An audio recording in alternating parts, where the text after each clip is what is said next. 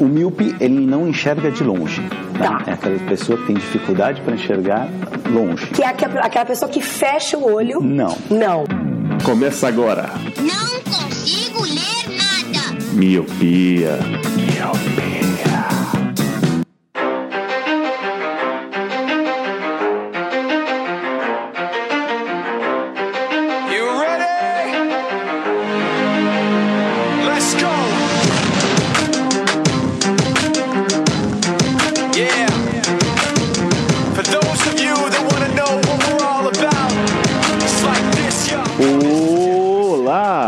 Querido Miope. Seja muito bem-vindo a mais um podcast Miopia. Fique à vontade, limpe suas lentes e ajeite seu fone, porque estamos só começando.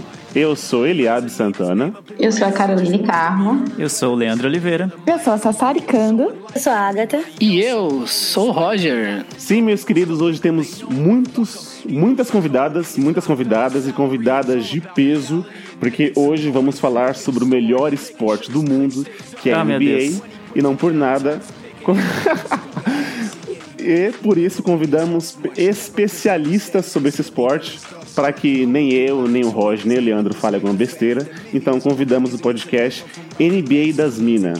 Se apresenta. Ah, já, já se apresentaram, né? Já falaram os nomes já. Mas é isso, hoje vai ser aquele podcast que falamos sobre os esportes. E esse eu vou estar presente porque ninguém conseguiu me tirar. Viu, Leandro? Hoje eu vou estar nessa. Então, meninas, fiquem à vontade. Hoje o podcast praticamente vai ser de vocês. Ai, gente, obrigadão aí, ó, pelo convite. Que tiverem de dúvida também, né? Não é porque não sabe que não vai perguntar, tá tudo certo. A gente tá aqui pra, pra falar sobre o melhor esporte do mundo, sim. Quem discordar tá errado. Você É, já começou começou falando errado, que NBA né? é um esporte. né? É, é, começa tinha que ser Tá errado. É, é verdade, né? Você é um gringuiça do cara. Ele é a liga, no caso, né? NBB tu não olha, né, malandro? É, exato. Quero ver tu olhar Flamengo e Franca. Não, o meu time saiu, que é o do Mogi. Eu torço pro Mogi, da NBB. Mas enfim, hoje então o cast vai ser sobre esporte. Pra você que não conhece, não, não, não sabe que, que esporte que esporte é, ó, que liga é essa de, de- do basquete, hoje a gente vai dar aqui uma introdução pra você, Miope, que não só, só manja de futebol ou qualquer outro tipo de esporte. Hoje a gente vai dar uma introdução. Então não, não fuja, não saia. Caso você não goste, hoje vai ser um cast delícia. Pra você conhecer e quem sabe gostar desse esporte. Fala, Roger. Mas antes de entrarmos no- na pauta, eu gostaria de saber das meninas como surgiu o NBA das Minas, quanto tempo faz que existe o podcast, de, da onde veio essa ideia. Conte um pouquinho pra nós como nasceu esse, esse lindo podcast companheiro aí. Bom, é, a gente começou lá atrás, é, dois anos, meninas. É, fizemos dois aninhos agora. Dois anos? Dois anos. e Dois anos, tá? Eu acho que tem dois anos. Não sei vocês, mas acho que tem dois anos. Fizemos dois anos em fevereiro, na verdade. Aí, ó, viu? É porque é recente, eu fiquei preocupada. É, a gente começou dois anos atrás, né? Eu tive, eu tinha, eu já gravava podcasts e aí sempre gravei com muitos meninos, né? E aí eu falei, poxa, ia ser massa ter um podcast sobre mulheres. Então, joguei a ideia para algum dos meninos que gravavam podcast comigo e joguei no Twitter e na internet, foram aparecendo meninas. Na época, a Carol ela tinha um outro projeto de basquete e a Agatha, a gente não conhecia a Agatha ainda. E aí, os anos foram passando, várias meninas é, entraram nisso, sempre tivemos uma formação de seis meninas gravando, mas sempre tivemos assim um grupo e uma relação bem próxima com outras meninas que não estavam ainda à vontade para gravar. E aí, numa dessas, a gente conheceu a Agatha com, com meio, no meio do caminho. A Carol também se juntou a nós, porque a gente chamava a Carol para falar mais sobre basquete brasileiro, sobre WNBA, que são coisas que, por exemplo, eu não conhecia muito, mas a gente via que ela, que ela conhecia e a gente gostava de convidar. E aí, a gente tem a formação atual aí ao longo desses dois anos, foi, foi mais foi, uma- foi aquela procura diária, sabe? Sempre que aparece alguém muito interessante, que gosta muito, que se dedica muito e que quer fazer parte, e a gente tem um espaço, a gente se une e sempre dá muito certo, sabe? É bem legal. E, né, mulheres produzindo conteúdo sobre basquete ali diariamente, podendo falar, a gente pode falar, né, sobre basquete. sim. Um- A gente tem um grupo no WhatsApp maravilhoso, hoje a gente tem pelo menos aí quase 60 meninas falando sobre NBA todo dia, então é bem legal. Porra, show de bola, hein? Bastante gente. Pois é. Bacana mesmo. A gente, aqui no Miopia, como a gente é, são, somos só homens, a gente sempre procura trazer convidadas meninas, porque a gente não tem nenhuma menina fixa na, na, na bancada, né? Então, quando a gente sugeriu a pauta do basquete, o Eli, a primeira coisa pensou, bah, vamos chamar o NBA das minas, porque seria legal ter meninas falando sobre o esporte, né? Porque sempre, sempre são meninos, então Ah, incrível. Foi, foi bem legal o convite. Quando ele falou a ideia, aí a gente. Ah, queremos. a Agatha, esses dias de mesmo, ela tava falando: ah, gente, a gente seria legal a gente fazer um qualquer dia, né? Gravar um pouquinho, falar sobre coisas mais simples para as pessoas que de fato não conhecem. Aí vocês chamaram a gente, acho que na semana que a Agatha falou. é o destino. Olha, é o universo. tá Caiu como vendo? uma luva mesmo. Porque às vezes o pessoal ouve o nosso podcast e são, são assuntos mais específicos, né? Às vezes a gente tá falando de um time, de um time, ou enfim, do draft. Pick and muita gente, exato, de pick and roll. e o pessoal não tem gente que não sabe. Muita gente acompanha há, há um tempo, mas se você cai lá de paraquedas no- nos episódios e você ainda não entende as regras, enfim, às vezes pode ficar um pouquinho complicado. Então eu tava falando disso, da gente fazer, voltar pro beabá, né? De vez em quando e, e dar uma aula, aula 1 sobre algum tema mesmo. É, e é interessante também porque a maioria do nosso público, ele, apesar dele ser masculino, tem, tinha muitas meninas que estavam nos procurando para começar a acompanhar a NBA. Muitas delas diziam assim: Ah, eu não sei nada, eu estou acompanhando vocês agora. Então, essa ideia da Agatha meio que calhou muito com isso, sabe? Porque o nosso podcast sempre teve o intuito de atingir o máximo de mulheres possíveis que gostam de basquete para que elas se juntem a nós para falar também sobre isso, sabe? Então, foi uma ideia muito bacana que acho que a gente vai tocar para frente, né? Bom, eu, eu sou um desses públicos que, quando escuta vocês, é, vocês estão falando, falo assim, mano, eu não tô entendendo nada. É, é- é muito. Tem uma hora que é muito técnico, ah, que fulano saiu do ciclano e não sei o que. Eu falo, nossa, velho. E aí, como né, não tem o visual, né? O audiovisual é só áudio. E aí vocês falam os nomes e falam assim, caraca, elas manjam muito. E aí eu percebo que eu não manjo nada. Às vezes a gente grava uns episódios assim, mais focados um pouco, ah, principalmente agora na off-season, a gente mistura mais assuntos. É quando parte do nosso público Aham. não conhece tanto como o basquete, acaba chegando até a gente. Então a gente dá uma misturada. Mas se você pegar logo um episódio que a gente tá falando sobre jogo, aí o negócio tá louco mesmo. Agora tem a gente fala né, sobre racismo, sobre hip hop, a gente fala sobre várias coisas que acabam atingindo uma outra parcela de pessoas que conhecem menos e que acabam depois entendendo que é o pick and roll. Eu tenho dificuldade pra entender as posições, porque, por exemplo, assim, eu acompanho muito futebol, né? Então todo jogo no futebol tem o campinho ali e mostra onde cada um joga. E na NBA não tem isso. Então, tipo, eu, por exemplo, eu sei que o Stephen Curry é armador e que, sei lá, o Draymond Green, por exemplo, é defesa, mas eu não sei, tipo, se, por exemplo, se o Curry fosse pro outro time, eu não sei onde é que ele ia jogar, com quem que ele pode jogar. Eu tenho um pouco de dificuldade pra entender isso, assim, as posições dos, dos jogadores, né? É, na realidade, todos os jogadores eles jogam do ataque e na defesa, né? Essa é, acho que é a maior diferença do futebol, talvez. Então, tem a montagem do time de um lado da quadra e a montagem do outro. Então, o Curry também é defensor e o Green também é atacante. E são cinco posições aí é, iniciais, né?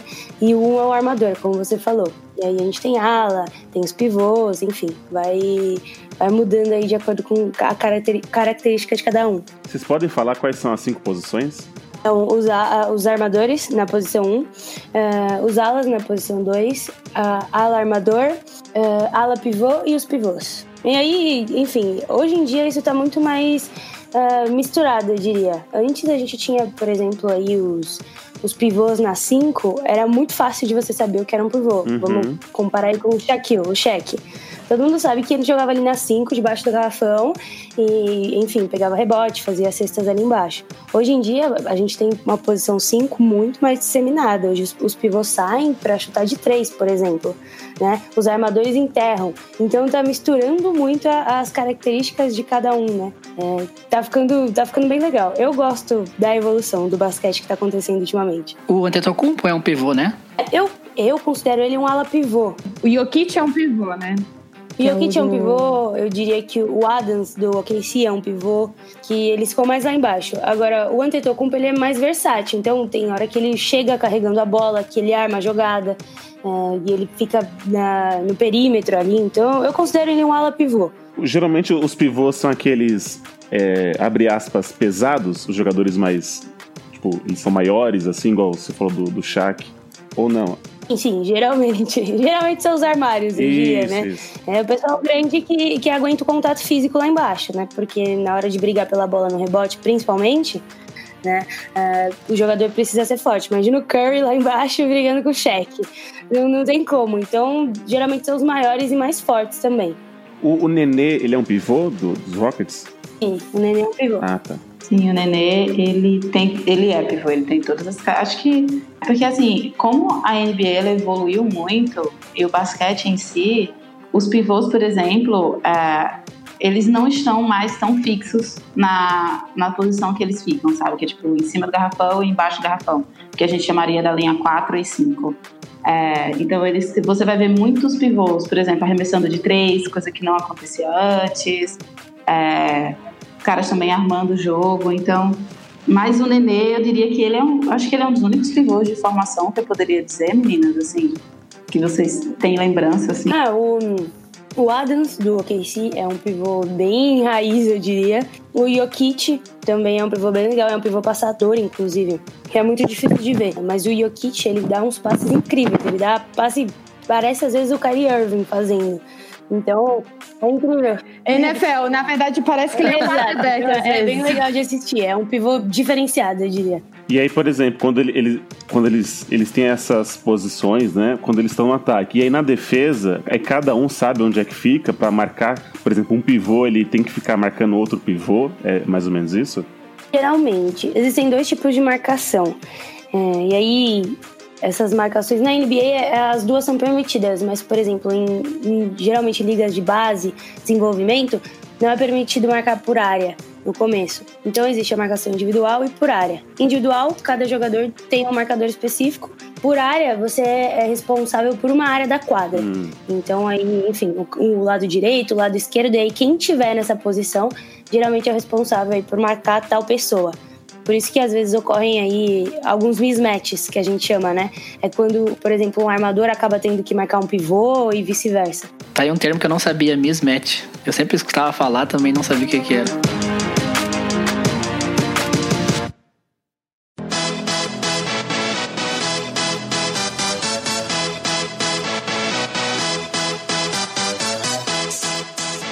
Meninas, eu queria puxar um assunto aqui, por exemplo. É, são 30 times at- atualmente na NBA, certo?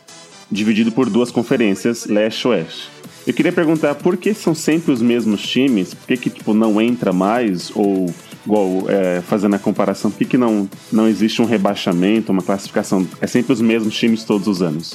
Então, é, a gente estava até discutindo isso, né? Porque não tem uma coisa assim, não tem um, um dossiê da NBA, olha, não tem rebaixamento por isso, né?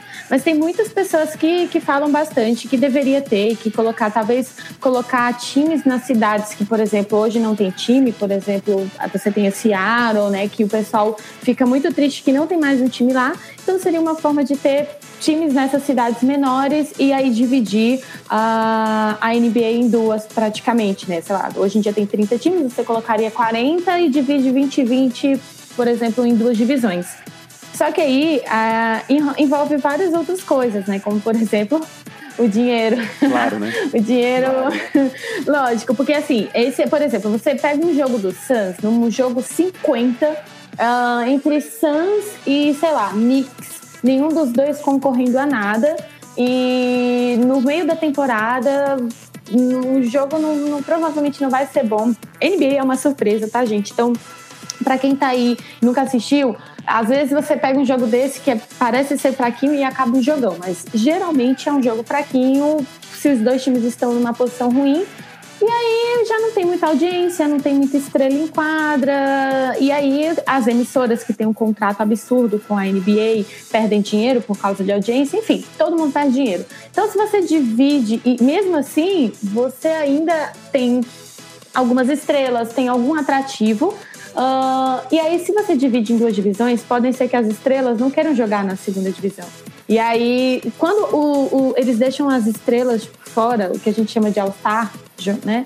é, de partidas, tem gente que deixa de ir, tem gente que deixa de ir ao estádio, tem gente que deixa de assistir um jogo e eles perdem dinheiro com isso. Todo ano eles tentam dar um jeito de, de, de barrar os times, de deixar essa, essa galera descansando no fim da temporada. Então, imagina com duas divisões. Então, esses times menores, além deles não terem né, tanta audiência assim, eles acabariam ficando menores ainda, as estrelas não iriam querer jogar lá.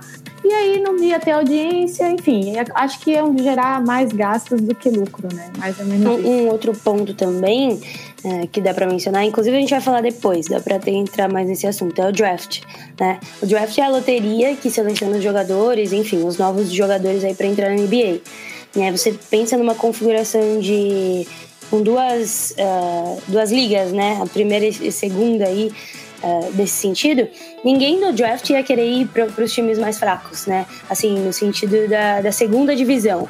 Já acontece dos primeiros jogadores serem colocados nos times que foram pior na temporada, mas ir para uma segunda divisão não seria interessante para um jogador que foi estrela na universidade, por Ah, exemplo. entendi. Então, a gente esbarra em um monte de coisa nessa questão. E o draft é como se fosse. Ah, a gente vai falar mais à frente, mas ele já é uma, um, um divisor, assim, uma ajudinha, uma forma de sustentar esses 30 times. Por em exemplo, ah, esse antes dos playoffs, que a gente vai, vai falar daqui a pouco, ah, os times que ficaram, vai, vamos supo- supor, na tabela lá embaixo, seria o Chicago Bulls, não é isso? Um dos. Ou, ou Cavaliers e tal. E aí, por exemplo, se esses times ah, fossem rebaixados e aí houvesse uma proposta para algum All-Star para eles, eles não iriam justamente por isso, né? Ah, Não que não iriam, às vezes, inclusive, acho que alguém falou que torce pro Knicks, né? Eu tô esperando que vá pelo menos um All-Star essa temporada. Mas isso tem muito a ver também com o que o jogador tá esperando pra ele, né? Ah, o Duran saiu do KC, por exemplo, foi pro Warriors com o intuito de ganhar título. Mas tem muito jogador que é All-Star que tem o intuito de ser, por exemplo, o principal jogador do time, talvez o único, né? Que seja um All-Star e acaba levando o time nas costas e, e consagrando. O, o próprio LeBron, né? Ele tinha saído do, do Cavs. Foi pra Miami e ele prometeu, quando ele saiu do Cavs, que ele voltaria pra Cleveland ganhar um título pra cidade. Então, tem muito essa questão pessoal também. Exato. Um exemplo disso também que a gente pode citar também do Cleveland é o próprio Kyrie Irving, né? Que ele saiu do Cleveland para ir para o Boston Celtics com o intuito de ser a estrela do Bo- Boston Celtics. E não que o, Celtics não tenha All-Star, mas ele foi mesmo com o intuito de dizer, ó, eu vou ser o cara da, eu vou ser o cara da franquia. Não deu muito certo essa temporada, né? Mas foi isso que ele fez. Muitos jogadores eles costumam fazer isso. Ainda tem um time que é em Toronto, né? Que é no Canadá. Então são 29 times nos Estados Unidos e um em Toronto. E aí, por exemplo, a gente tem um exemplo de um dos melhores jogadores da, da atualidade, que é o Kawhi Leonard, que ele, a gente tava, a Agatha tava falando, ele é o cara que é maravilhoso dos dois lados da quadra. E ele teve toda uma, uma discussão, porque ele jogava no Spurs, né? O time né, que construiu ele nos Estados Unidos. E aí, no momento que ele foi, não dava mais para ficar nesse time, porque as coisas já não estavam mais funcionando para ele, é, ele tinha que. Ele teve que. Ele foi trocado, né? E aí, nessa troca, ele acabou indo parar em Toronto. E todo mundo, apesar dele estar fazendo uma temporada incrível lá em Toronto, ah, ainda tem dúvidas se ele vai ficar lá, porque pode ser que ele prefira vir jogar nos Estados Unidos num, num time, por exemplo, em Los Angeles, por exemplo, Lakers, ah, por exemplo, um time maior, sabe? Do que Toronto. Lakers maior do que Toronto. Ai, Sabrina. Eu lembro que ele, quando ele foi trocado, ele não ele queria ir pro Lakers, se eu não me engano, e o Greg Popovich, óbvio, não quis né, dar um- o melhor jogador dele para um adversário direto. E ele foi pro Toronto e ele tava ameaçando nem jogar.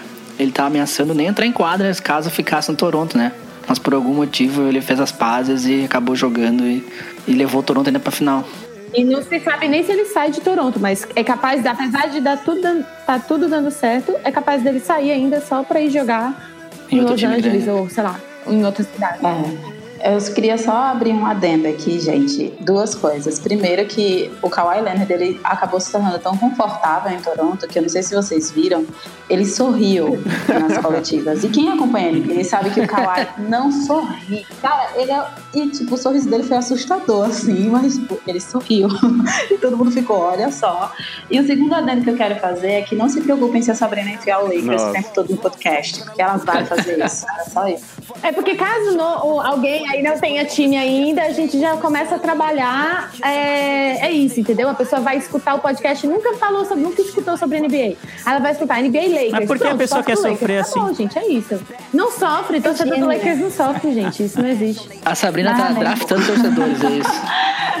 É isso, ela vive fazendo isso, gente. Ela vive draftando. Olha, nos nossos podcasts é engraçado, porque tipo, a gente chama convidado. Por exemplo, a gente vai falar sobre a NBA o que foi que aconteceu no ano de 1975 na NBA. O Lakers não tá, nem passou perto dos playoffs, diga-se de passagem. Ela vai colocar o Lakers do nada, ela vai lá e gritar: Lakers, você Sabrina, pare. Assim, não tem nada a ver com Lakers, mas é isso. Por isso que a torcida do Lakers é a maior do mundo, gente. Deus. Eu queria fazer uma pergunta. Eu vejo que na NBA, não sei se acontece isso mesmo, que os, os, os, as- os All-Star ele tem, eles têm preferência por jogar nos grandes centros.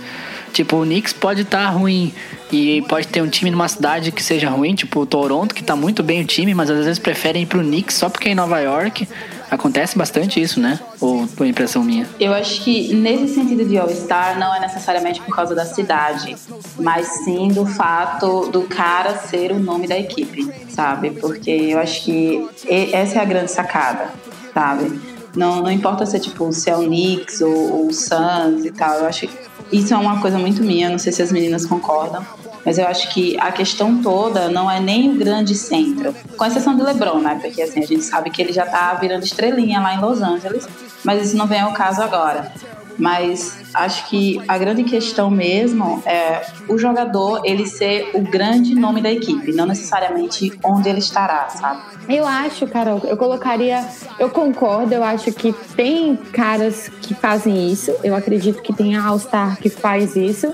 Mas eu também a- a- vejo o outro lado. Eu acho que não tem só essas. Cada. Depende, né? Seria, por exemplo, o LeBron, ele foi por. Não só por carreira, então, apesar dele não ter chegado nem aos playoffs como jogador, ele já tá chegando numa fase da carreira dele que ele tem que pensar além, né? Então, ele tem que pensar em negócios, na família dele. Então, onde é melhor para os filhos dele é, desenvolverem alguma coisa dentro da área que eles querem, por exemplo. Então, eu consideraria também a escolha deles baseada em família e em negócios mesmo. Então, eu, eu vejo como depende do, do, do momento do jogador, eu acho. Se ele quer, naquele momento, construir algo dentro do esporte, ele vai fazer isso que a Carol falou. E se ele já tiver meio que conquistado o que ele queria, ele vai começar a olhar para outras coisas. E aí vai delimitar para onde ele quer ir por causa disso. E vocês acham que o Kevin Durant pode fazer isso na próxima temporada? De sair do. Boato que ele vai pro Knicks, É, hein? então, porque ele tá no Golden State, mas apesar de ser um ótimo, excelente jogador, eu gosto bastante do, do jogo dele.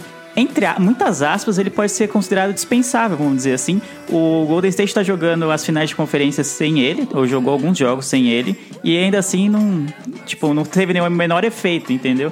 E aí o que reza além disso de que vocês falam de ah, ele sai pra ser a estrela da, de outro time. Então vocês acham que o Duran pode fazer isso na próxima temporada? É, provavelmente. A gente já aprendeu que ele não é leal a time nenhum, né? Vamos começar por aí. Eita!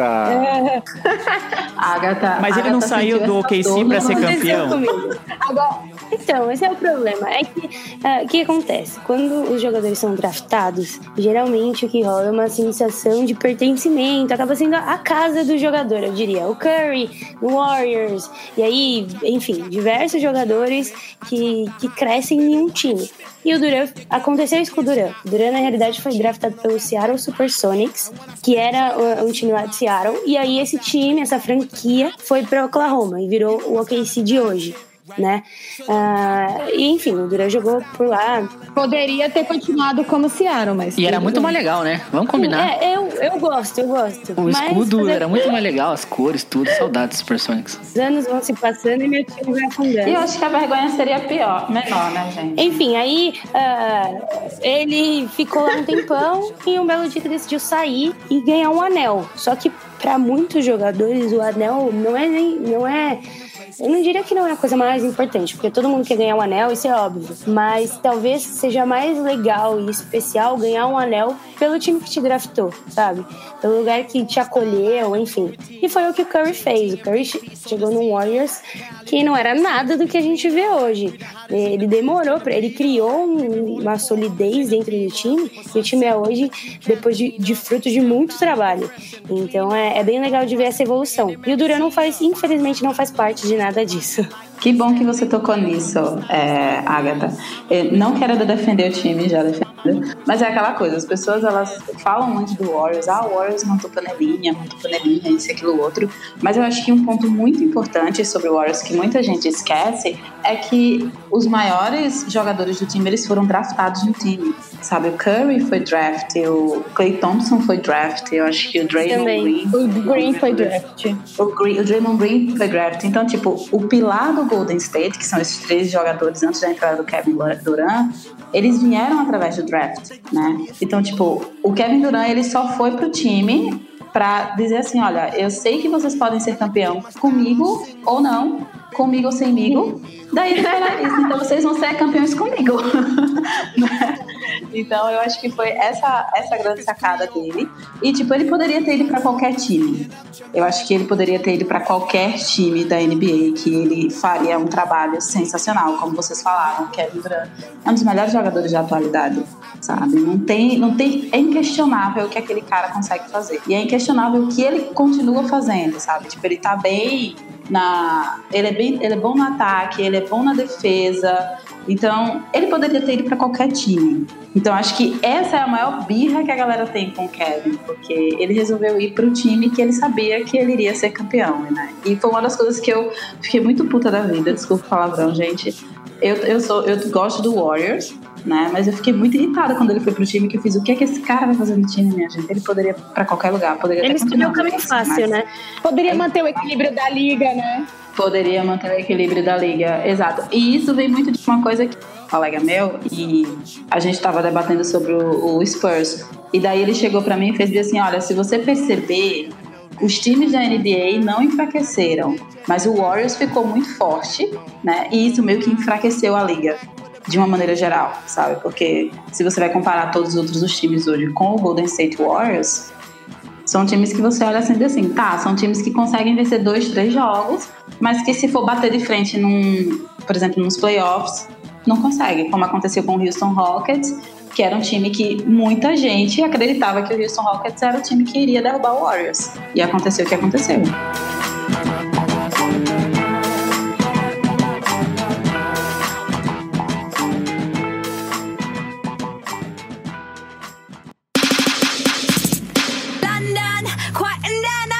To make a sound. New York, quieting down, I need to make a sound. Ô, Carol, você tava falando do draft. O que, que é o draft? Pra quem não, não tá. Não conhece. Familiarizado. Isso, familiarizado, obrigado. Ok. Ah, o draft, digamos que é a porta de entrada para NBA, né?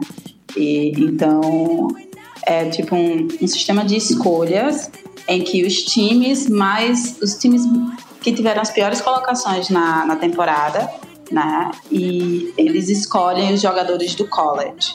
Né? Antes da gente entender o, o draft, a gente tem que entender que para um jogador ele ser elegível para o draft, ele precisa ter pelo menos concluído um ano da faculdade, né? Ele ter, ter, ter tido jogado um ano na NCAA, que é a liga da universitária americana, né? E aí para ele ser para ele ser apto a entrar no draft. E ele também tem a escolha se ele já quer ir no primeiro ano ou não. Ele quem? O jogador. E aí, o jogador, isso. Se ele não quiser se sentir, por exemplo, ah, eu não quero ir para o draft agora porque eu quero ajudar a minha universidade a conquistar mais um título, tudo bem, ele pode, pode fazer isso. Isso para jogadores americanos, né? Para jogadores estrangeiros, ah, tem um período em que eles podem se inscrever no, no draft. Né? E aí eles passam por todo esse processo de olheiros, de treinos com as equipes e tal, e aí eles começam a se tornar elegíveis. Mas eu acho que, se não me falha a memória, eles precisam ter, acho que a partir de 18, 19 anos para isso. Meninas, me corrijam se eu estiver errada, ok? E depois disso, o draft, os, aqui os quatro times, né? Uma coisa, a gente também tem que explicar como é que esses times eles conseguem essas Tá. escolhas, que a gente chama de picks.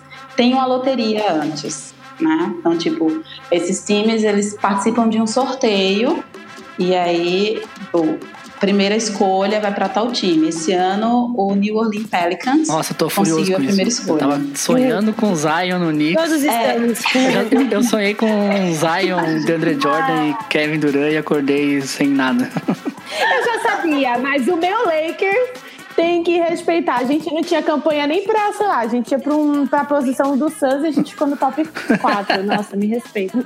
Cara, então. A gente É aí isso. perdeu tudo isso e vamos ter um- uma coisa, alguma coisa bem maravilhosa vindo a caminho graças a esse draft. É isso. Tirando que o draft, ele é moeda, é ouro, tá, gente? O, o, o valor do draft na NBA é uma coisa absurda, porque essas piques altas, elas podem virar, essas escolhas altas, elas podem virar trocas por jogadores All-Star, elas podem virar trocas para outros anos. Então, a, o maior, a, maior, a maior moeda de pechincha, a- eu, eu acho, na NBA atual, é as escolhas de, de draft. Então, a galera negocia mesmo, assim, e dá muito bom, são as melhores trocas envolvendo. Tirando quando você é o draft. LeBron James e você quer trocar Exato. até o estádio do seu time pra, pra conseguir o Anthony Davis. Se você não tiver escolha de draft, você não consegue uma troca, nem sequer propor uma troca dessa, entendeu? É, gente, eu não sei Tem se vocês um ficaram de sabendo. É, eu não sei se vocês ficaram sabendo, mas a Sabrina também foi inclusa nesse pacote. né, a gente deixou em ó. Foi inclusa nesse pacote. Vocês mencionaram o, o Lebron, até, até lembrei de uma questão. Ah, a Carol falou, né, que os jogadores vão pra universidade. O Lebron é uma exceção, Ele pulou, aí, né? talvez uma das poucas. É, ele não fez universidade, ele foi draftado direto do ensino médio. É. Assim, desde Já. lá ele já era bem, É porque bem assim, fora da curva, eu diria. Eu acho que é porque também, na época que o LeBron James ele entrou no draft da, da NBA, tinha uma regra que tipo, o jogador não precisava jogar universitário para isso. Ele já Até podia ser 2006. draftado- Até 2006, né? Ah, Ele já podia ser draftado no, no ensino médio. O high school é muito, muito poderoso. Então, esses caras eles já são observados desde, desde guris. A gente começou a ver o Zion, por exemplo, na temporada passada já, porque ele estava no último ano do, do, do high school, que é o ensino médio, e a galera já estava de olho nele. Então, tipo, ele já estava. Todo mundo já estava vendo o hype nele, né? E aí ele foi pra NCAA e fez um, uns- umas coisas assim que a gente fica se perguntando como é que isso acontece, mas tá aí. Então, como eu ia dizendo, o- os times, assim, quando eles, por exemplo, o Zion, ele já foi para New Orleans, ele já começou a treinar pro Pelic, com o Pelicans, porque aí eles vão analisando o jogador para saber se eles vão realmente fazer aquela escolha. E a partir daí é que vem, vai ter o evento no dia, um evento super, muito legal, o evento em que, todos os jogadores eles estão lá, todos os meninos que são elegíveis para o draft eles estão lá. E aí sim eles começam a fazer as escolhas. Então é basicamente assim meio que funciona o draft da NBA. E como a Sabrina bem colocou, o draft é moeda de troca sabe? A gente tem um exemplo de um time que conseguiu se reconstruir dessa forma, que é o Philadelphia, né? que o Philadelphia pegou várias picks, eu acho que é a única pick, mas tem uma maldição, diga-se de passagem, porque todas as picks que o Philadelphia pegava se machucavam. Né? Temporada passada foi, temporada retrasada foi o Ben Simmons, essa temporada foi É. o Markel Fultz, é o Markel Fultz, e aí teve o Embiid também, que no primeiro ano também se machucou. Mas eu acho que o, o Philadelphia é um exemplo muito bom de, de como as picks elas são realmente valiosas. Principalmente para equipes como, por exemplo, o Knicks, como o Suns, que estão em processos de reconstrução, sabe? Eles começam a trabalhar com, com os caras ali, ah, fazendo, formando o time de acordo com aqueles caras, com os caras que vieram do draft. E aí vai montando o time para começar a dar Acho que um certo. bom exemplo é o. Nuggets, né? Do Downset, que, que tá destruindo tudo. É, e agora foi, foi Sim. draft, né? Pick 3, né? O, o Dallas. O Dallas. Calma, não, calma. O Nuggets. Não, O Dallas. Nugget- o Dallas, o Dallas. O Dallas. O Nugget. O. Isso, isso, O Jokic é do. Do Nuggets, Do né? Nuggets, do Nuggets. O que é Isso, o. eu, confundi, eu sempre é confundo porque é os dois hits É. no final e. Ele foi a burrada do Phoenix Suns, na verdade, né? Que o Lucas Nepopop não ouça esse podcast, mas eu acho que ele vai entender. Foi uma burrada do Phoenix Suns. Né? Porque É, ó, esse ano o Suns ficou em sexto lugar, foi castigo e foi pouco. eu É achei pouquíssimo. Achei merecido. Porque você deixar passar. Não que o Ailton não seja um cara muito bom, mas tipo, você deixou passar um cara que foi MVP em tudo que disputou na Europa. Por que, que na NBA seria diferente? Aí esse cara, ele foi a terceira escolha aí, do draft. entra nesse ponto também. O draft, ele sempre foi muito conservador com relação a jogadores estrangeiros. Então, geralmente, os times que pegam as primeiras picks, principalmente a primeira, né? Não escolhem jogadores de fora dos Estados Unidos. O que pode também ter sido um motivo aí, enfim, além da burrice, pro Suns não ter pego o, o, o Luke, né? Deixa eu perguntar, então cada time eh, tem uma, é uma pick? É isso? É assim que se fala? Não necessariamente. Uma é isso, uma rodada seria. rodada. Não É. necessariamente. Ah, São duas rodadas. Mas Pode ser que um time tenha várias. Por exemplo, pode ser que um time eh, tenha duas, três escolhas numa, numa mesma rodada, porque entra naquilo Ah, que a tá. gente falou, sabe? É moeda de troca. Então, geralmente, eles, eles estão trocando jogadores e aí dizem: ah, eu quero uma pique protegida em 2020, outra em 2022, outra eu quero. E aí acontece. E também acontece as trocas no momento do draft. Então, tipo, um jogador vai lá pro draft achando que vai para um time e ele acaba caindo em outro, porque teve a negociação toda. um pouco antes ali. da escolha. É, um pouco antes da escolha. Temos um exemplo pra, pra citar desse, dessa troca antes da escolha, assim, feita na hora? Nossa, ano passado foram várias, né? A do, a do Dallas mesmo, a do, A do Dallas. Porque ele foi draftado pelo Foi. Hawks, e aí ele foi trocado é, pro Dallas pelo Trey Young. Isso. Então, foi essa a troca. Ou seja, é- era assim, ó. O primeiro time não escolheu, que era o Suns. Aí o Hawks, que era o segundo, o escolheu e trocou com o Dallas. Foi isso, Ah, foi isso que entendi, entendi. É, um- é um pouquinho confuso quando a gente tá explicando assim, mas na hora fica um pouco mais confuso, mas depois a gente entende. Aí, aí vocês perguntam, ah, por que que tá trocando? Aí, por exemplo, o cara trocou, ele desceu uma posição só no draft. Tipo, ele falou assim, ah, eu não quero a segunda escolha, eu te dou a segunda escolha pela terceira, mas aí você me dá a sua... a- essa, essa escolha de agora, mais a sua do ano que vem, se ela for um top 5, por exemplo, dentre as cinco primeiras, ou então dentre as 10 primeiras. E aí a do, a- esse time já não vai ter essa escolha do ano que vem se ele ficar entre as 10 primeiras O escolhas. jogador tem voz ativa ou não? É o time que manda? É. Eu quero trocar você por tal. Ou, ou não? Os calouros geralmente são bem fracos nessa questão. O que importa bastante é se ele já é uma estrela, né? E aí dá pra dar um exemplo, ou se, enfim, o pai deles pode ser, ser meio louco. Aí voltamos para o Lakers. O Lonzo Ball. Gente, vocês viram? Vendo? Vocês estão vendo o que Sabe tá que não acontecendo fui no eu, podcast, né? Vocês estão vendo o que tá acontecendo. Enfim, ah, os Ball, todos eles, né? E o Lavar sempre foi muito enfático quanto à questão do filho dele ir para o Lakers. E ele fez toda a propaganda, e ele vai em talk show, e vai em programa de TV, enfim, um monte de lugar. Chato ele, do caralho. Exato, ele é insuportável. Demais. Nem o filho aguenta mais. Até o filho já chutou ele. Ele tava e tentando ser bom no louco, time, tentando fazer alguma coisa, e o pai dele falando que ele vai ser o melhor da história. O coitado já começa lá embaixo, né? Não tem nem o que fazer. Ai, gente, o Lonzo não é tão ruim assim. Não, o Lonzo ele não faz é umas ruim, coisinhas cara. legais. Ele, O ele Lonzo- faz umas ele é coisas meio legais ruim. na defesa. Não, ele é, e ele é um bom passador também. Ele, Ele, é um excelente não- passador, sim. É, ele não é muito bom. Esse, esse garoto é, tem isso também, tá? O draft pode ser decepcionante, porque das últimas primeiras escolhas, poucos jogadores vingaram. Então, por exemplo, o Doncic foi um cara que vingou, teria vingado principalmente se fosse primeira escolha e não foi.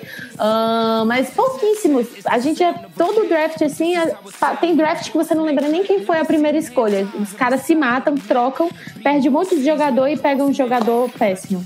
E como é que escolha. funciona quando tem uma estrela que quer sair? Por exemplo, no meio do ano nós tivemos o Anthony Davis, né? Que ele pediu pra ser trocado pelo Pelicans. Só que daí nin- ninguém pegou ele. Não sei se porque o pessoal não tinha troca pra fazer. Como é que funciona isso? É, então, depende assim, o cara, ele- o jogador ele impõe a sua vontade, ele não impõe. Não impõe nada. O LeBron acho que é a única pessoa que tá Ele expressa o desejo. Isso, ele expressa seus desejos ali de mudar de time e às vezes expressa seus desejos de ir pra cidade X. Ah, só que assim, se o time não, não quiser trocar ele, não troca, não tem o que fazer. E, e é o que aconteceu com o Anthony Davis, por exemplo. Ele queria, a agência dele queria também que ele fosse pro Lakers por conta de coisa de agência, que tem muita, treta também, muita panelinha.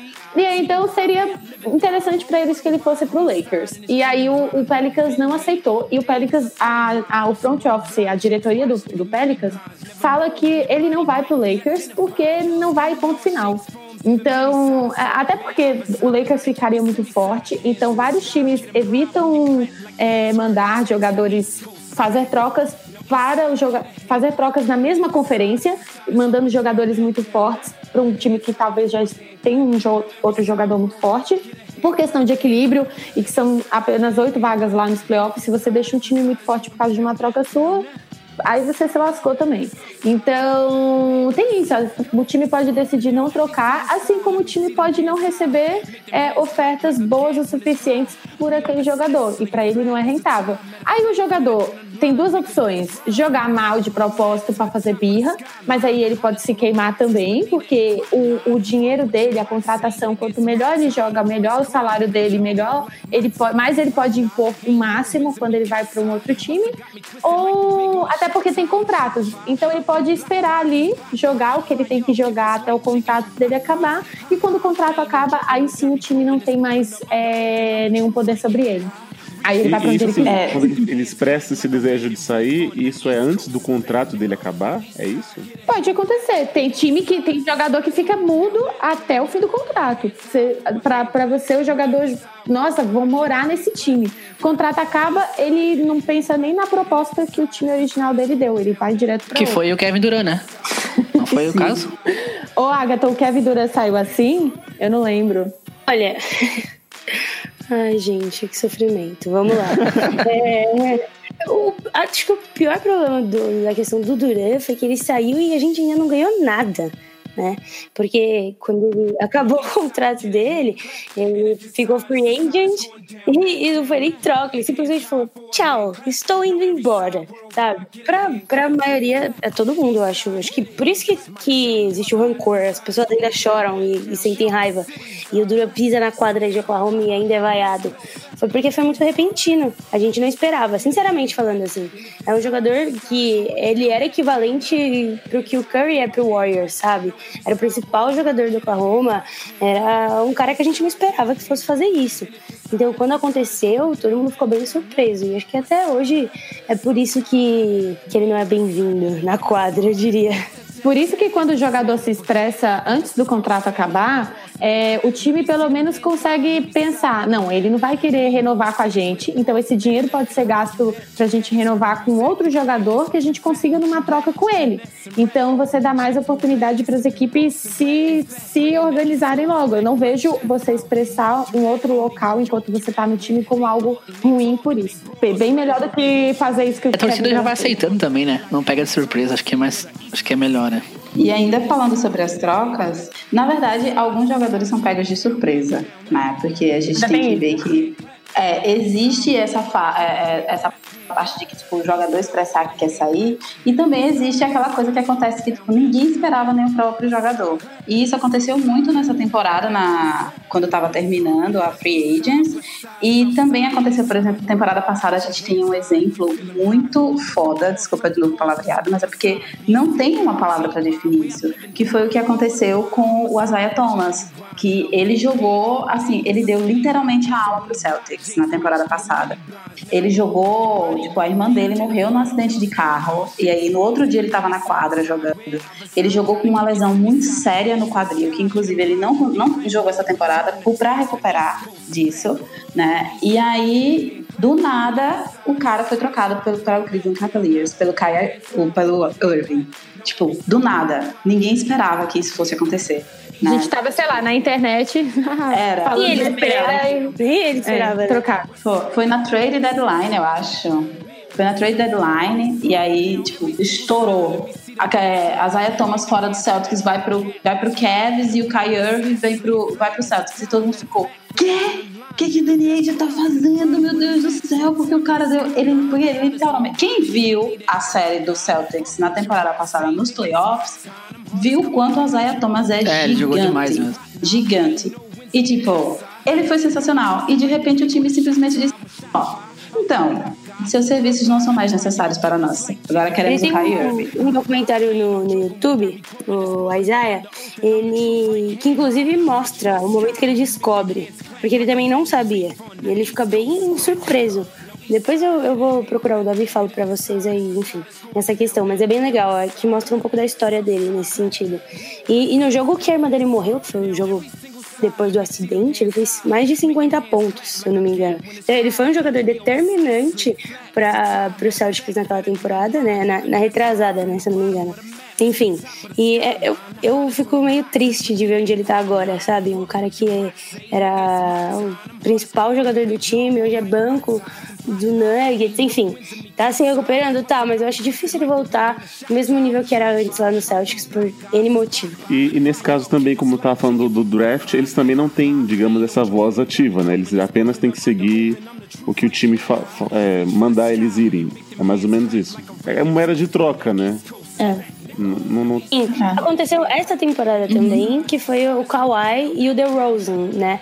O DeRozan era, enfim, tava no, lá no Raptors há muito tempo. Ele foi, ele foi draftado pelo Raptors e também foi a mesma coisa, pego de surpresa e ele ficou bem bravo. Ele fez uns posts no Instagram quando aconteceu. Enfim, às vezes dá, dá dessas, da, da diretoria trocar o jogador, o principal jogador, o jogador que é fiel ao time, para um outro para conseguir um- uma nova peça. Dessa vez funcionou. Com o Celtics não deu muito certo.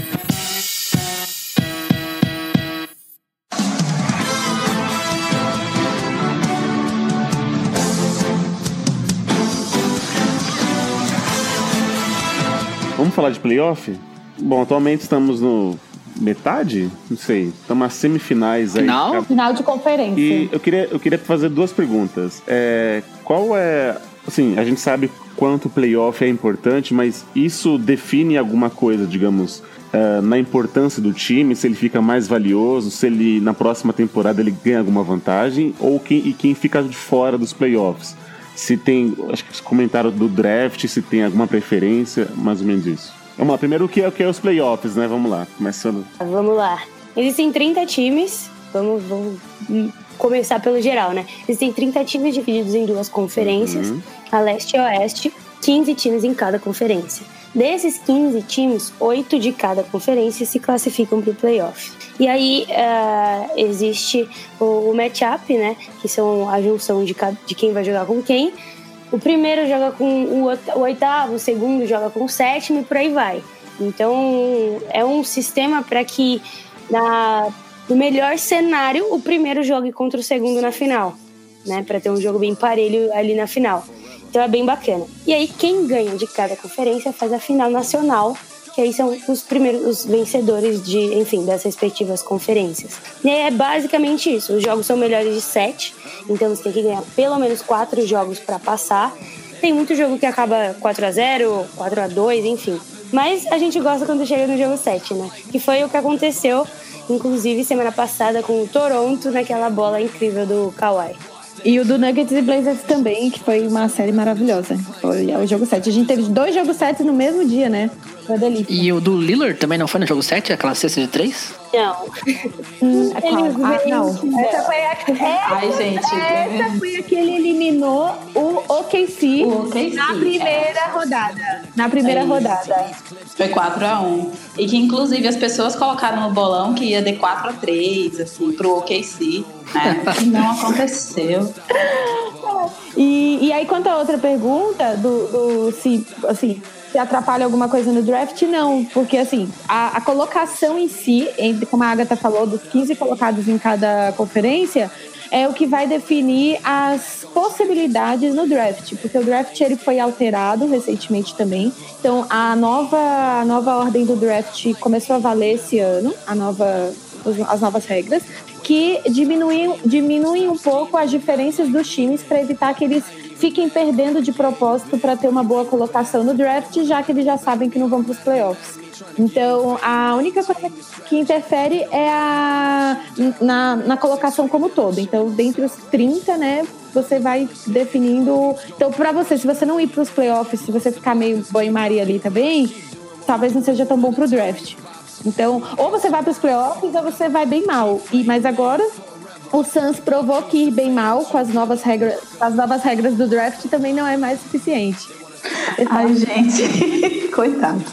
É, essa questão que a, família, que a Sabrina falou, que as regras do draft mudaram, esse ano, justamente para evitar que times eles comecem a perder de propósito, porque O ela famoso falou- tanque, né? Exato. O famoso era isso que eu ia falar. O famoso tanque. A gente tem um episódio, acho que na temporada passada do podcast, a gente gravou um episódio justamente sobre isso, falando sobre a questão do tanque. Porque tem muito time que faz isso, assim, propositalmente, porque eles sabiam que naquelas regras, se, quanto pior ele fosse, maior seria a chance dele entrar no draft, na lottery do draft e pegar uma pick muito boa, sabe? É como o que aconteceu com o Suns, por exemplo, que foi o pior time da liga na temporada passada e acabou pegando a first pick nessa, nessa temporada, nesse, nesse draft. Então, tipo, muitos times eles fazem isso. Muitos times eles não fazem nem de propósito, sabe? Que é aquilo que a gente chama de tanking situacional, que é tipo, o time vai indo, vai indo, vai indo, aí de repente vê que não tem condições de fazer nada, então eles dizem, ó, vamos perder aqui. Já O. Lakers esse ano. O Lakers esse ano, exato. E tem outros times não, tem outros times que de fato eles perdem de propósito, eles estão nem aí pro jogo, desmotiva muita gente, porque muitos desses times têm All-Star, né? E aí você vê um time totalmente desmotivado, porque a diretoria já disse, a gente vai perder porque a gente quer entrar no no, no draft com uma boa posição, aí a gente já chama do tanque proposital, diga-se de passagem, que os caras já começam a temporada focado no draft e não no, no tanque. Para essa, quer dizer, sorry, e não nos playoffs. Para essas equipes, não passar para os playoffs é até mais interessante do que ir, sabe? Porque elas têm a oportunidade de fazer aquela reconstruçãozinha que eu falei através das picks que, que eles poderiam pegar no draft. Esse ano aconteceu bem menos por causa da, da temporada, né? Quer dizer, por causa da mudança no draft. Mas temporada passada era um negócio que a gente já sabia, pô, que os times eles iam pra, pra quadra. Tinha jogo, tinha jogo que era jogo de time contra time tancando e a gente ficava vendo os dois tentando perder e você Nossa. ganhava Lakers. quem perdia o jogo. Era isso. Era, era engraçado. Era engraçado porque eles faziam um esforço sobrenatural pra perder o jogo. E as duas equipes fazendo a mesma coisa. Era tipo, gente, o que é que tá acontecendo? Esse ano já não teve mais tanto isso. É, esse ano já foi um pouco mais legal de acompanhar. Ah, eu queria saber de vocês, tipo assim, eu torço pro Knicks, que é um time que faz muitos anos que não chega nem em playoffs e vai demorar a se reconstruir ser um Uma time... bagunça. É, uma bagunça. E Knicks Lakers era bom de ver, era o jogo pra quem não- ninguém queria perder, né? Aí, só que, por exemplo, como o meu time é uma draga, eu gosto de ver o Golden State pelo basquete e tal. Tem o Curry, que eu gosto muito de ver o estilo de jogo, eu gosto de ver arremessadores de três e tal. E vocês, vocês já falaram os times de vocês? Eu, eu sou o Knicks, o Leandro é Golden State e o Eli é Celtics. E vocês são Suns, Lakers e o KC, né? Não, que Carol, por que não? Carol, que time não é, não é Suns? Eu sou Ah, tá. Golden State, eu E você- State. quais times aí, o que que vocês gostam de ver, os jogadores que vocês gostam de ver, assistir jogos, assim? Como assim? O que a gente gosta de ver ou É, tipo, por exemplo, assim, eu gosto muito do Golden State, mesmo, mesmo não sendo meu time de coração, né? Eu gosto muito de ver eles jogar, e às vezes eu gosto de ver algum outro time que tem algum jogador interessante. Vocês, vocês assistem jogos dos times só pra ver jogador X ou Y? Tem alguém que vocês gostam de ver? Não são os que você torce, né? Acho que tem. A Sabrina, por exemplo, ela perdeu um jogo do Brooklyn Nets por causa do D'Angelo, né, sabe? Gente, deixa eu já explicar. Esse é- eu, eu não gosto desse jogador, não suporto esse jogador. E, então eu não assisto jogos do Brooklyn Nets normalmente é, quando ele tá em quadra, me incomoda. Enfim. E tem o ódio reverso, né? Tem o amor reverso também. É, mas, eu- por exemplo, eu antigamente eu só assistia jogos do Lakers, Lakers, Lakers, Lakers. E quando eu comecei a gravar o podcast com as meninas, eu comecei a assistir mais coisas porque não podia ficar falando só do Lakers, né? Então, embora eu ainda fale bastante. Ah, só que eu comecei a desenvolver, sei lá, amor por outros jogadores. Que nem o meu jogador favorito na NBA, que hoje não é o melhor jogador, mas é o Joaquim Noah, que era do Bulls. Já foi o melhor e jogador? agora ele. Sim! É porque.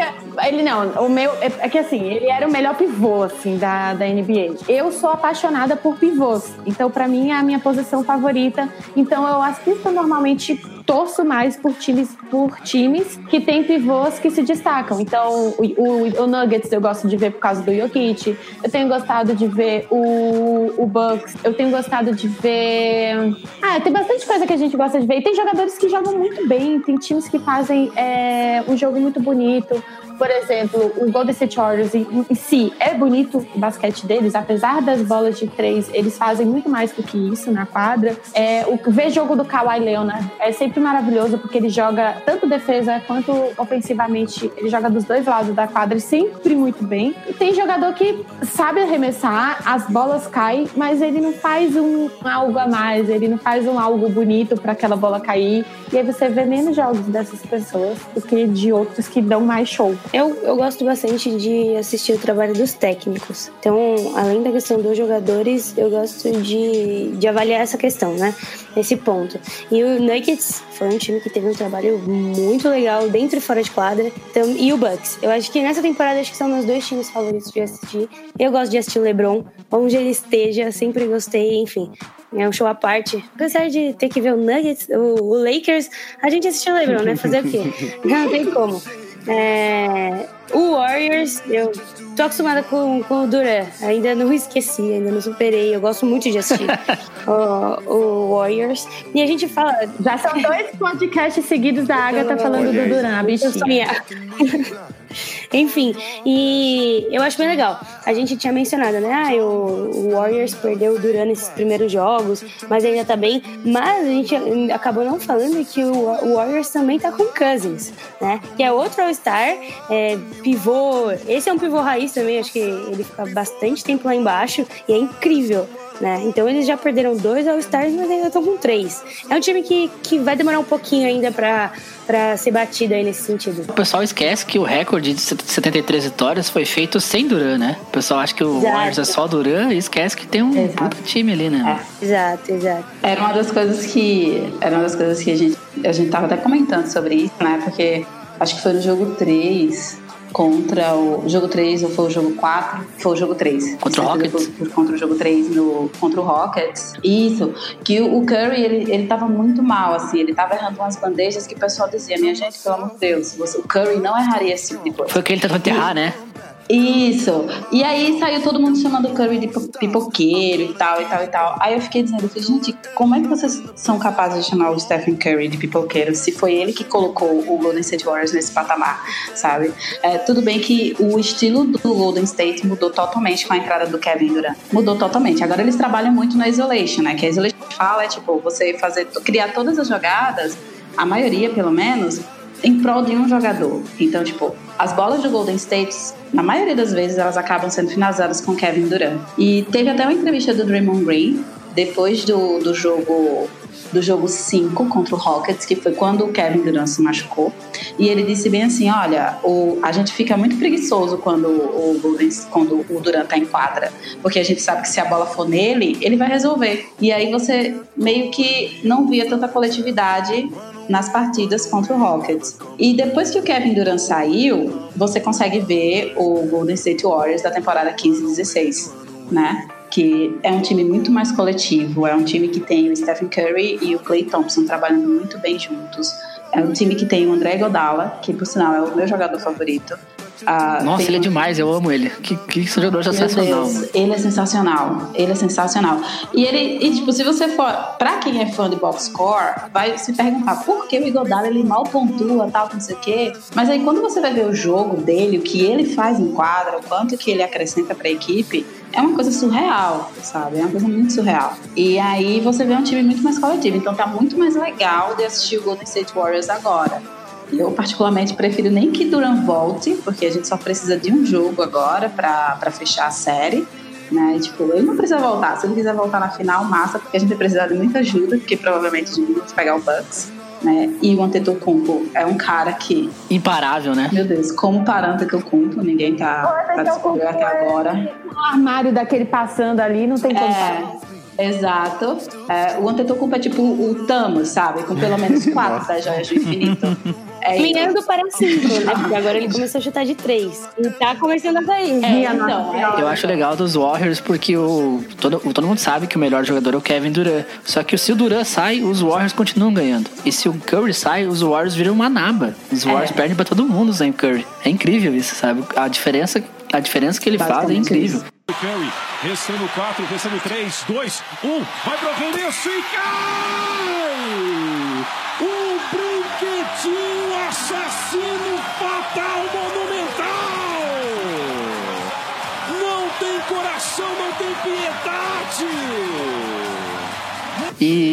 Eu- a média dele é incrível, porque eu, eu vejo esses dias alguém, quando tá- no draft, os caras falaram, né? Tipo, acho que o melhor que tinha melhor média de pontos tinha 12 pontos. E a média de pontos do, do, do Curry é 35, sabe? 32 é, é surreal, sabe? É o dobro de um jogador de draft. Então, que já é um craque, né? Então, tu imagina isso. É, é muito surreal o número de pontos que ele faz. Exato. E aí, voltando para a questão dos jogadores, eu gosto muito de ver o Iguodala jogando, o Curry também. Amo o, o Embiid. Ele pode ser assim, tipo, o cara mais odiável do momento, mas eu simplesmente adoro ver aquele cara jogar, né? É, eu também gosto muito de assistir o, o próprio LeBron James, porque o que ele faz em quadra é um negócio. Papai, né? Papai. Papai é, foda. É foda, a gente tem que dar o braço a torcer. É claro para LeBron James. Restam 5, 4, 3, 2, 1 pro arremesso e cai! Fatal! Papai Lebrão! Papai Lebrão! Minha mãe do céu! Minha mãe do céu! Lebrão, ladrão! Ele arrasou! Ele roubou meu coração! Roubou o meu coração. E tem o Kawhi.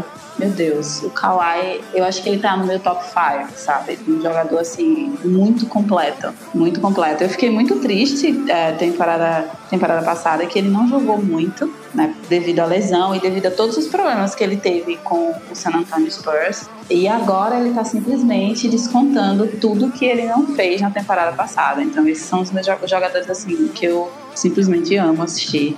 E assim como a Sabrina, quando, logo quando eu comecei, eu ficava assistindo só o jogo de um determinado time. E aí, com o podcast, a gente conseguiu meio que abrir a mente, sabe? E começar a ver jogos de outros times e ver que outros jogadores são simplesmente fantásticos e, e assim vai. Ah, tem também o Ben Simmons. Eu adoro ver aquele australiano que vai ser Roy de novo esse ano jogando.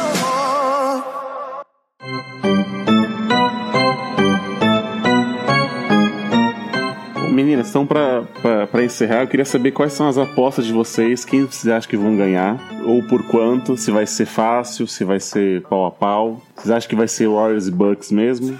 Sim, acho que a final vai ser os dois. Ahn, mas não acho que vai ser fácil, não. Eu acho que o Bucks vem, vem pra dar um trabalhinho aí pro Warriors. Enfim, é o que eu espero, pelo menos, né? É, eu gosto muito do Bucks e eu ia ficar muito feliz de ver o Bucks ganhando essa temporada. Mas não custa nada sonhar, né? Já tô acostumada a ser iludida com o meu time, não, não importa de iludir com o outro. Então, vou ficar na torcida pelo Bucks, mas eu adoro ver o Warriors jogar. E vai ser uma série muito legal de ver, porque acho que são meus dois times preferidos da temporada, assim, de assistir. Então, vai ser bem legal. Carol, quer falar? Não, eu acho que essa final vai ser Bucks e Warriors. Você acha que vai ganhar quem? Eu acho que vai ser Warriors. De novo. Vai ser a quarta? Vai ser a quarta deles? A quinta. Cara, A quinta. Quinta consecutiva, exato. Ah, acho que vai dar o War. Mas eu acho que não, vai ser, não serão jogos fáceis, sabe? Porque o Bucks, ele tá um time simplesmente sensacional. Né? E é um time que a gente achava que só tinha Tetocumpo, pelo menos eu, assim, né? Dizia, ah, não, o Tetocumpo vai carregar o time, mas não.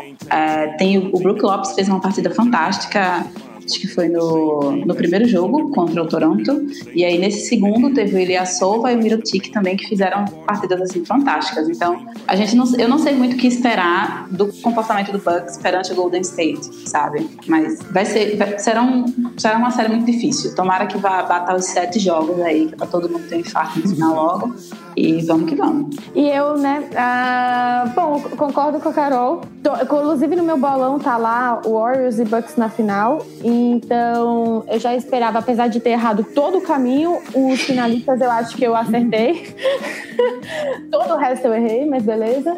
E provavelmente o Warriors ganhe. Eu espero que o Bucks consiga ganhar é, o, o- pelo menos o primeiro ou o segundo jogo para dar um, um fôlego para essas finais, porque na temporada passada o Kevin perdeu a, a chance que tinha de ganhar ali dos primeiros jogos. Acho que foi o primeiro ou segundo que teve aquela bola esquisitíssima, né, do J.R. Smith, que era um jogador que tinha só que só que acertar uma bola e ele saiu correndo com a bola da, pro lado Esse contrário da quadra. Pra quem não viu essa cena, procurem. Icônica. Então, imagina o jogador que. E aí o time já. Aí quando você perde os primeiros jogos, o time já vem muito desmotivado é, para jogar os próximos, principalmente quando é contra um time que já ganhou quatro vezes as finais, sabe? E aí a gente. Eu espero que o Bucks ganhe assim, primeiro ou segundo jogo, pra série se esticar um pouco mais e a gente ter pelo menos ali um jogo 5, um jogo 6, mas ainda acho que dá Warriors. Embora eu quisesse que o Bucks ganhasse dessa vez. Trabalho aí que, que foi bem bonito essa temporada. Inclusive, melhor aproveitamento do que Warriors em questão de vitórias, embora tenha jogado na Conferência Leste, que acaba sendo um pouco mais, mais não fraca, mas um pouco mais frágil do que a Oeste, que tem jogadores mais famosos e fortes. E você, Lelê, você acha que vai dar quem? Eu acho que o, o Bucks deve ir pra final com o Golden State. Deve ser um jogo, uma série bem parelha, bem difícil e o Golden State vai ganhar de 4x1. Basicamente vai ser isso.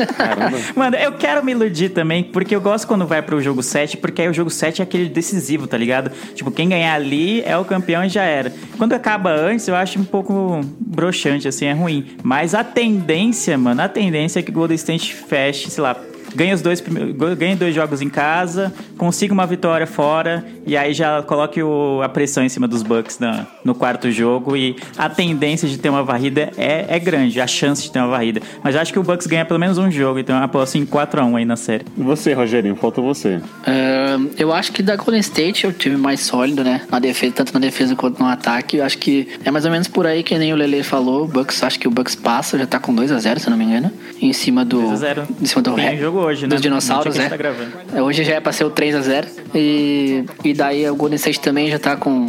Já tá com 3 a 0 em cima do Portland. Acho que dá Golden State e Bucks. E acho que não 4 a 1 também aí. No máximo um 4 a 2 Acho que o Golden State leva esse título. Acho que o Kevin Durant sai depois desse título também. E fica um pouco mais equilibrado. Eu queria aproveitar só pra perguntar, antes de nós encerrar aqui, última perguntinha rápida.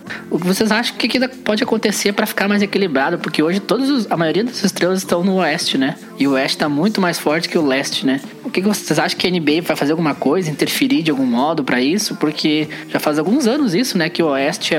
Tá todo mundo indo pro oeste e pro leste fica a raspa do tacho, né? Eu ouvi o último episódio do podcast NBA das Minas e segundo a Agatha, pra ganhar do Golden State só matando alguém. Mais ou Caraca. Não sei se vai, não sei se vai rolar isso. Acho que a, a NBA não vai deixar acontecer. Tem que ser o Curry, né? Incendiando as pessoas, tu, tu não sabe se eu... Mas essa, essa temporada aí, depois que acabar, né, off-season, ela vai ter bastante troca. Vai ser uma off-season bem legal. É uma das mais legais dos últimos tempos. Tem muito jogador, principalmente esses importantes. A gente tá falando de Kyrie Irving, o Durant, o Clay Thompson, ah, o Anthony Davis, que vão estar na free agent. Então vão estar disponíveis para ser trocados para qualquer time. Então a gente vai assistir um monte de gente dando tudo em troca desse pessoal. Vai ser bem legal. Então acho que na, na próxima temporada a gente já vai ver um cenário um pouco mais espalhado. Já tá acontecendo, né? As últimas três, as últimas quatro finais, né? O Golden State ganhou três e o Cavs ganhou um. Foram os dois nas finais. Hoje a gente já teve um cenário totalmente diferente, né? Aí de matchup e agora vamos pegar uma final que é- vai ser o Golden State aí, querendo ou não, mas com um time inédito. Então já, já tá começando a mudar esse quesito. E os times do leste acabaram surpreendendo. A gente começou a temporada achando que o leste ia ser muito pior, que não ia dar em nada o leste, que não ia ter briga pelas vagas nem dos playoffs assim do leste. E os times se, se organizaram tão bonitinho assim. O oeste tá brigando lá em cima, beleza. Mas o leste não tá tão caído assim. Então, talvez agora, como a Agatha falou na Free Agency, já alguns jogadores queiram vir fazer o nome lá no leste, onde você tem inclusive mais chances de ganhar jogos, visto que a... ainda tá um pouco mais fácil do que no oeste. Eu só assino embaixo pelo que as meninas falaram. É, se o LeBron tivesse ficado no leste, seria Golden State versus o time do LeBron no leste na final, né? O time do LeBron. E com certeza a NBA, a NBA não vai se meter nisso. Assim, palpite meu. Não tem, não tem por que eles se meterem agora, principalmente que tá mudando o cenário. É meio que a NBA ela se, se arruma por si só, a não sei que precise, como era o draft, algumas mudanças. Você pode perceber que eles fazem mudanças bem sutis, bem pequenas, que normalmente já tendem a alinhar todo o resto, assim, na, na, na liga.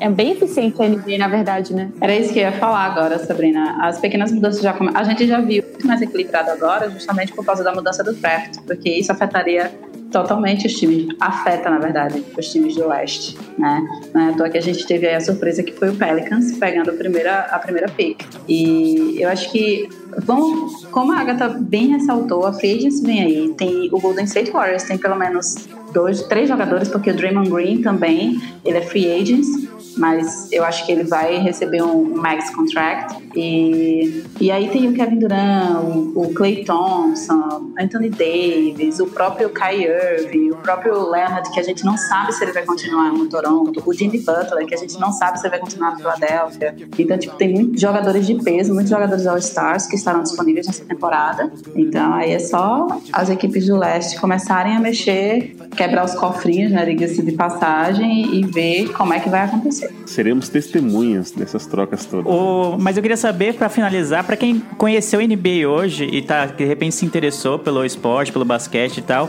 a gente tá chegando nas finais e quando começam as finais e onde as pessoas vão poder assistir? A partir do dia 30 agora de maio já começa o primeiro jogo. E as transmissões serão ESPN que tem os direitos? ESPN, a Band, a Band conseguiu os direitos. E a Band, E, então, é. assim, quem não tem TV fechada vai conseguir assistir. E tem o League Pass também, né? Que é o aplicativo da própria NBA. Que se você, enfim, pode comprar um jogo ou comprar o mês. Mas o jogo, se eu não me engano, é R$3,90. Então quem não tiver TV e tiver computador, celular, vale muito a pena utilizar o League Pass, porque além de assistir a partida ao vivo, enfim, consegue assistir com a transmissão do Brasil, dá pra assistir com a transmissão internacional. Ainda tem uns novos modos de jogo que tá muito legal. Tem o Coach Mode, que mostra as jogadas, mostra o pick and roll, mostra os jogadores fazendo. É, tem o Player Mode, que mostra aí a porcentagem de arremesso. E tem o Mascot Mode, que eu ainda não vi. Eu acho que foi o único que eu não vi. É, eu também não vi, não, mas me disseram que é. Eu fico no coach mode, né? Mas o, o mascote mode mostra solta-fogos, mostra as comemorações quando os jogadores acertam as coisas. É, e eu acho que pra quem é cliente também tem. Acho que. Eu não lembro qual é o plano, mas eles liberam o League Pass gratuitamente. Ah, é só. Acho que é o Vivo Controle, que aí você tem. Você tem lá o acesso ao League Pass também. Eles transmitem os jogos também. É, é um jogo É, por semana eu tenho direito, não são todos, né? E também não é de qualquer time essa. Sim. É um jogo É, sorteado. então, a- eu acho que o, a Vivo. É, a Vivo, não sei se eles vão liberar as finais. Mas e pra quem estiver em São Paulo, ainda tem a oportunidade de ir lá assistir na NBA House, que vai ser um espaço. Não, todo ano eles fazem NBA Finals, dessa vez eles vão fazer. A própria NBA Brasil vai fazer NBA House. Então, pra quem mora em São Paulo, é um espaço temático, com, com telão. Os- é, é só entrar lá no site da NBA e tem os ingressos. Dá pra ir de dia só pra conhecer, né? E dá pra ir também na hora da noite de jogo. E sempre vai um jogador lá, né? Tipo, um jogador brasileiro famoso, vai lá ver o jogo. As Lake, esse ano eles anunciaram até as Lakers Ah. As meninas, as, dançari- as cheerleaders do Lakers vão, vai o mascote do Hawks, vai, normalmente vão alguns jogadores. Eles fazem bastante atrações. Então, do dia 30 de junho até, sei lá que dia de Até o junho, Golden State 16 fechar, de junho. Vai ficar. a- É, não, mas é, durante o dia ainda fica até o dia 16 de junho, ainda fica rolando lá umas atividades. Mas as noites de jogos até o Golden State Warriors terminar. o- Fechar o a caixão do- temporada. É, a parte mais importante, eu acho que nós estaremos lá também. Então, essa é a atração principal Olha. da NBA Brasil. Isso sim é uma atração, viu, gente? Vamos lá, vamos lá visitar o NBA das Minas. Era isso que eu ia dizer. Ó, se você não é de São Paulo de chama pra cá e assistir o jogo que eu tô disponível. Boa, Carol.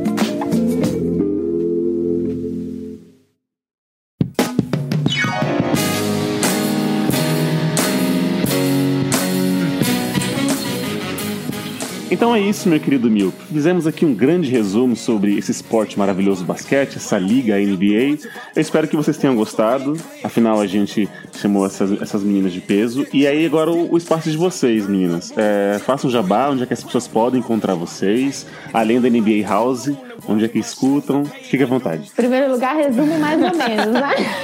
Mais conectadas do que resumo, né? Alfinetados Ah, também, né? Acho que deu pra entender. Acho que A deu pra entender. É. É, para encontrar o NBA das Minas, ah, a gente normalmente cobre mais os jogos e as notícias pelo nosso Twitter. Então é arroba pod NBA das Minas no Twitter, o Demudo. Se vocês quiserem escutar, NBA das Minas está disponível no Spotify, nos principais agregadores de podcast como Cashbox, é, WeCast, iTunes também. É só colocar lá NBA das Minas. Se vocês não localizarem, vai lá no feed da Central 3 ou no site da Central 3 mesmo e vocês conseguem escutar aí o nosso podcast. E no Instagram, que a gente está usando bastante agora também, é, é só entrar lá no Instagram, ah, NBA das Mina Pod, Demudo também, e lá a gente está gravando agora vídeos com. Ou a gente faz recapitulações dos vídeos, das séries, ou a gente faz uma préviazinha dos jogos. Então, durante esses playoffs, a gente está gravando quase todos os dias algumas coisinhas lá para vocês se prepararem para os jogos ou saberem como foi a, a série. Vocês falaram que vão estar na NBA House. Você já sabe o dia que vocês vão estar lá? Dia- o primeiro jogo, eu e a Agatha estaremos lá. É, e acho que o terceiro jogo, Agatha. Tô sabendo agora. É isso aí que a Sabrina falou. E aí, se tiver jogo 6 e 7, estaremos lá também. Pronto, é isso. Show. É, eu queria agradecer de novo vocês pelo convite e como a gente falou, não sei se vai entrar no episódio, mas né? tinha comentado, a Agatha já tinha dado uma ideia, como era legal a gente também falar de NBA para pessoas que às vezes não gostam tanto do esporte ou não conhecem ainda ou conhecem, mas não entendem algumas coisas.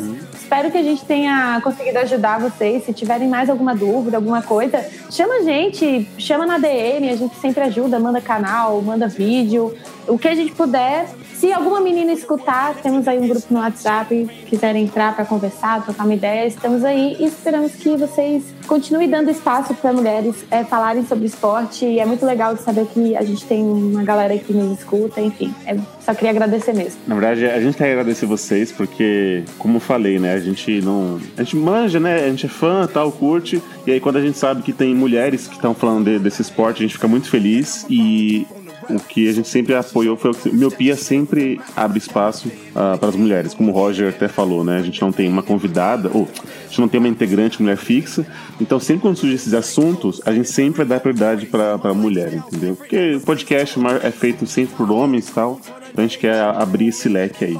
Então, muito obrigado, viu? Ficou muito legal esse, esse, esse Pô, episódio. legal mesmo, cara. Muito bom mesmo. Ah, Foi muito divertida a gravação. A diferença é quando grava a gente que manja, né? Não a gente. A gente que entende do assunto, né? Então é isso. Obrigado. Obrigado, meninas. Obrigado, senhores. Obrigado você, Milp, que escutou a gente até aqui. Eu vejo todos vocês no futuro. ei, ei, ei, ei, ei. As nossas redes sociais, querido. Ah, vai estar vai tá na descrição. Vai estar na descrição. Eita! Sem tempo, irmão. Tem jogo hoje, viu? 8 horas. Exato, exatamente. A Roger até me cortou, só vou dar. Tchau! Rolling Stones